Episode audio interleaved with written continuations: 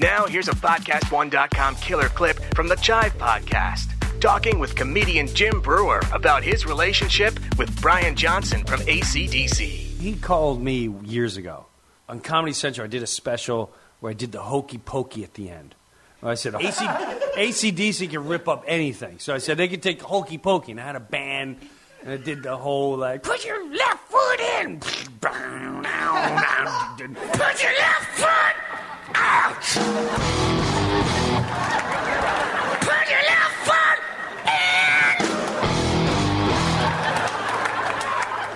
Then you shake it. Shake it. Shake it all about. Doing the hokey pokey. And so he called, and he's like, Jim, he sounds like a pirate. "Uh, Jimmy, son, uh, I saw the hokey pokey, and, uh, you know, and I'm coming for you, my son. I'm coming for you. And he said, nah, no serious aside. I want to know if you'd like to do a charity event for my wife, and she's got this theater, and it's going to be great. And these other bands, and you got to do it. It's going to be great. Yeah, sure. I, yeah, whatever. So that's how it started. And then it seemed every time he'd come to New York, he'd call up, like, ah, Jimmy, son, I'm in New York for two days. Let's go have dinner.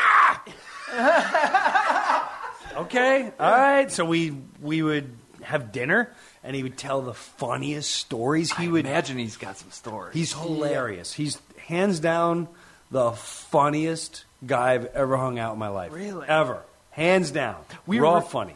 Like, what does he talk about? Like, well, like, just the for old. instance, like he come to dinner and he'll go. Uh, he likes talking history. Every one of his stories hits you with a left hook from left field. He's always he's serious, but he's also really funny. So he'll. Right. I remember one conversation. He's like, you know, you know, Jim. Uh, these generations don't realize that uh, a country the size of Rhode Island almost took over the world. Do you understand that? Yeah. He goes, and America don't even realize that they just plowed into England. This is a this is an empire that's been around for, for generations, thousands of years, and they just took it over. That's how organized this little country was.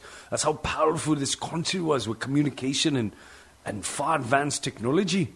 Even if you go to Germany today, it's still the most far advanced country.